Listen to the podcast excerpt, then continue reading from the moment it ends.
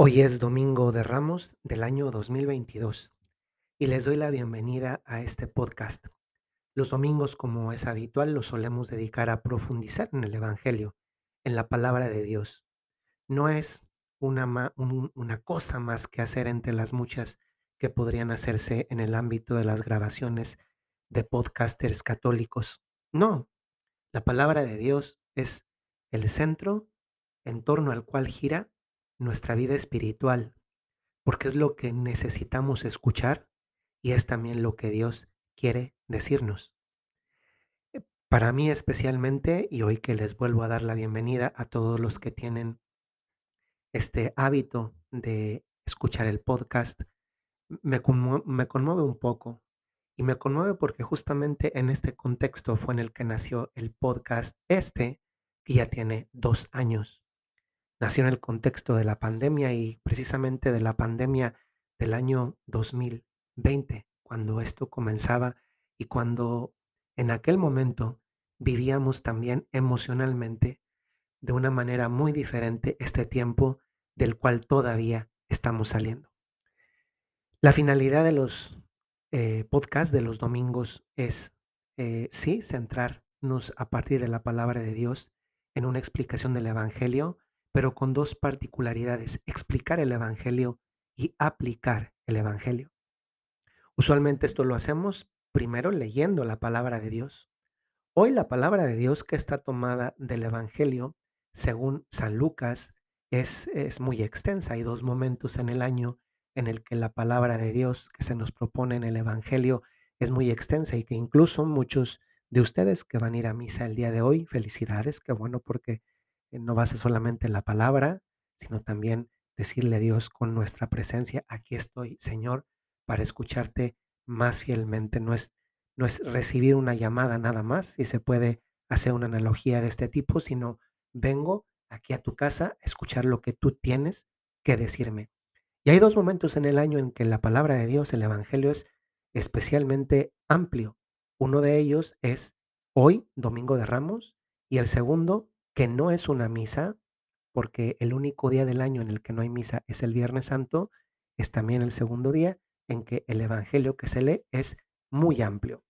En el caso de hoy, es la pasión de nuestro Señor Jesucristo tomada del Evangelio de San Lucas. Como es muy extensa, hoy no vamos a leerla, la doy por supuesto que ustedes la conocen, lo cual eh, creo que en términos generales sí están familiarizados con la palabra de Dios y también pensando en que muchos ya la escucharon al ir a la iglesia el día de hoy. Hoy, ¿qué vamos a hacer, sin embargo? Eh, cada, cada pasaje del día de hoy, cada versículo es, es tremendamente bello, tremendamente profundo y cada uno daría para muchas meditaciones. Hoy, hoy yo quiero hacer algo diferente en este caso. Y quiero dejarlo dicho desde el comienzo porque voy a mencionar seis lugares de este Evangelio.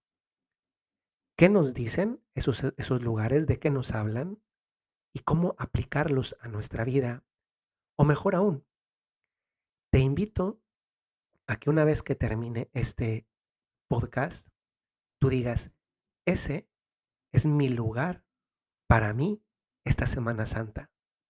Estos seis lugares están tomados del Evangelio de hoy, del Evangelio de San Lucas, el capítulo 22 y 23. Vamos a ir repasando seis lugares que están mencionados en este Evangelio. Vamos a ver cuáles son, de qué nos hablan y cómo podemos aplicarlos a nuestra vida, cómo nos interpelan también en nuestra vida, nuestra vida de hoy. En algún caso te vas a sentir más identificado o identificada con, con un lugar por, por lo que significa y lo que tú estás viviendo en este momento, por lo que nos dice y que puedes recibirlo más personalmente por las circunstancias que atraviesas en este momento de tu vida. Entonces, quédate al final con un lugar para que tú digas, a partir de hoy, esta Semana Santa que comienza, ese es mi lugar durante toda la Semana Santa. Y el primer lugar, que es donde parte este Evangelio, es el cenáculo. Este es el primer lugar.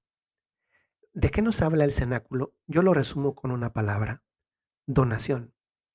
Para que quien tal vez no está tan familiarizado con palabras eh, bíblicas, evangélicas, cristianas, eclesiales, si se puede decir así, que al final es una redundancia de lo mismo. El cenáculo es el lugar de la última cena. Ese es el cenáculo. Y ahí comienza la narración del Evangelio de hoy. Y yo quise poner la palabra donación porque ahí pasa algo muy importante. Se celebra la primera misa. Y en esa primera misa, Jesús realmente adelanta su propia donación. Da a beber su sangre y da a beber su carne, ese pan transformado en su carne y ese vino transformado en su sangre. Esto nos habla de la Eucaristía en definitiva. Cuando uno va a una misa, ¿cuánto le cambia pensar, voy a un momento en el que Dios se me, se me dona, se me entrega? Ir a una misa es, es ir al cenáculo. ¿Cuánto cambiaría si en lugar de pensar en si este padre me simpatiza más o me simpatiza menos, recuerdo que no voy a encontrarme con un sacerdote, ni con la gente que suele ir a ese lugar. Voy a, a encontrarme con Jesús, con Dios nuestro Señor, con Él que se me quiere dar, que, quiere celebrar otra vez su, primera misa en el hoy de este que es mi día. A mí me hace ruido el, el tema de, de la donación, porque cuando Jesús eh, está ahí y, y da a beber su carne, su sangre, también más adelante les dice, tomen esto porque les aseguro que ya no volveré a beber del fruto de la vid hasta que venga el reino de Dios. Está hablando de su pasión y habla de, también de una traición, la, la anticipa allí, habla de su pasión. Y, y Pedro, Pedro experimenta algo que es muy noble. Él ve que Jesús se dona con todos estos gestos que quizá en ese momento todavía no entiende bien. ¿No? Piense que era la primera misa, no había una misa antes de eso. Tal vez los apóstoles en ese momento entendían un poco, pero no del todo. Y lo que sí logran entender es que Dios está donando. Y un sentimiento muy noble pasa por el corazón de Pedro. Él le dice, eh, Señor, eh, a donde tú vayas yo iré y yo daré mi vida por ti. También es algo muy superficial, porque creo que todavía no se conoce suficientemente. Tan es así que después sabemos lo que pasa con Pedro. La Eucaristía en nuestra vida también suscita eso. Cuando yo veo lo que recibo, que no sería lo, sino a quién recibo, porque no es algo, es alguien, cómo se me da, cómo se me entrega, cómo es totalmente para mí, ese acto de donación, es algo más, más íntimo y más profundo, y perdonen por el ejemplo, pero es que además sí aplica, que un acto íntimo conyugal. Dios se me entrega totalmente, no solamente en lo material, porque entra dentro de mí, en la Eucaristía, sino también en esa compenetración espiritual en la que no solamente siento que algo entra dentro de mí, porque es algo material distinto a mí, sino que también llena profundamente mi alma, mi corazón. Y de esto es lo primero que, el primer lugar, el cenáculo, que habla de donación, lo cual también nos invita a vivir de una manera diferente la misa, a verla como no lo que, lo que doy, que a veces es lo que uno puede pensar, sino a quién recibo.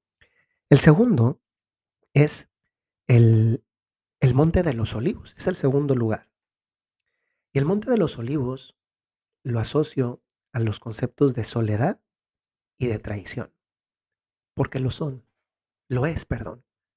El Monte de los Olivos es un lugar de soledad y de traición. Jesús llega allí con sus discípulos, con algunos de ellos, se quedan dormidos, él experimenta soledad, una soledad fuerte, y, y no solamente eso, también experimenta la traición.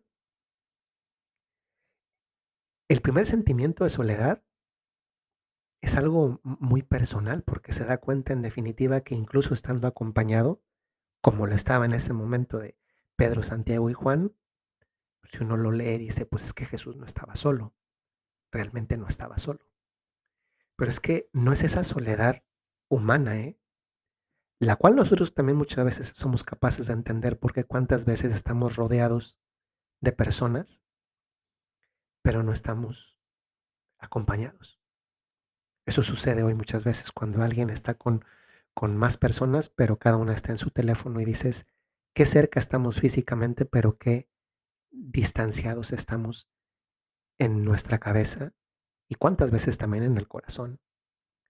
Jesús se da cuenta ahí que su soledad es tal porque nadie más va a vivir lo que él está a punto de vivir. Y eso se parece muchas veces a lo que nos pasa a nosotros. Nadie va a vivir lo que nos toca vivir. Y eso se convierte en, en algo que nos reta y que a veces se convierte en una tremenda experiencia de soledad. Pero esto se le asocia a la traición y no la traición de cualquier persona. La traición que nos duele no es la traición de las personas que no conozco. La traición que nos duele es la traición de las personas que conocemos. Y es más, la traición de las personas que amamos a las que les has dado, a, las que te has dado. Ese es el caso de Judas. Tan cercano era que el saludo que le dan no es un hola, no es un cómo está, no es un buenas noches, es un beso. Algo que es, que, que manifiesta cercanía. No besamos a alguien nada más porque sí, si no es cercano, si no es conocido. Qué impresionante, ¿no? Que que alguien de los que Jesús llamó amigos en la última cena lo traicione. Esto bajado a nuestra vida cuando experimentamos soledad. Eh, ¿Qué es lo que Jesús recomienda? Jesús cuando se siente solo les dice a sus discípulos algo que en realidad está diciendo para él y que después de hecho hace. Oren para que no caigan en la tentación. La oración nos hace experimentar compañía porque nos reconocemos que no estamos solos. Y yo, incluso sintiéndome, y pongo entre comillas, sintiéndome porque es una experiencia personal, solo, incluso estando acompañado o no estando acompañado, lo cual le sucede a muchas personas, le hablo a Dios, en ese momento reconozco que no estoy solo. Y al no estar solo, me reconozco acompañado. Ese es un remedio. Por otra parte, ¿cuántas veces también nosotros nos dormimos y dejamos solos a solo a Dios? Dormirnos no significa literalmente quedarme con los ojos cerrados y posiblemente incluso roncando. Dejar solo a Dios muchas veces es mm, pasar de largo por un Dios que me invita a acompañarlo, que me invita a no dejarlo solo. ¿Cuántos lugares en el mundo hay un sagrario con una Eucaristía sola? Sola. Y finalmente, cuántas veces también nosotros somos ese Judas que traicionamos a Jesús con un beso. Por una parte decimos que lo queremos y que lo seguimos, pero por otra parte le traicionamos. ¿Qué significa esto en tu vida? Ese es el segundo lugar, el monte, el nombre, el monte de los olivos. El tercer lugar es la casa del sumo sacerdote. Y ahí está por una parte Pedro y por otra parte Jesús.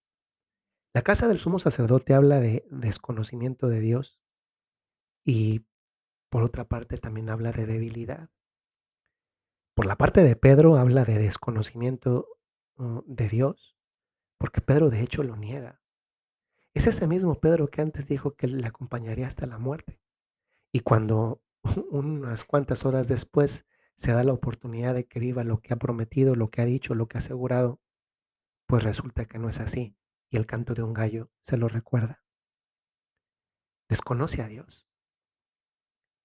Y desconoce a Dios porque experimenta miedo.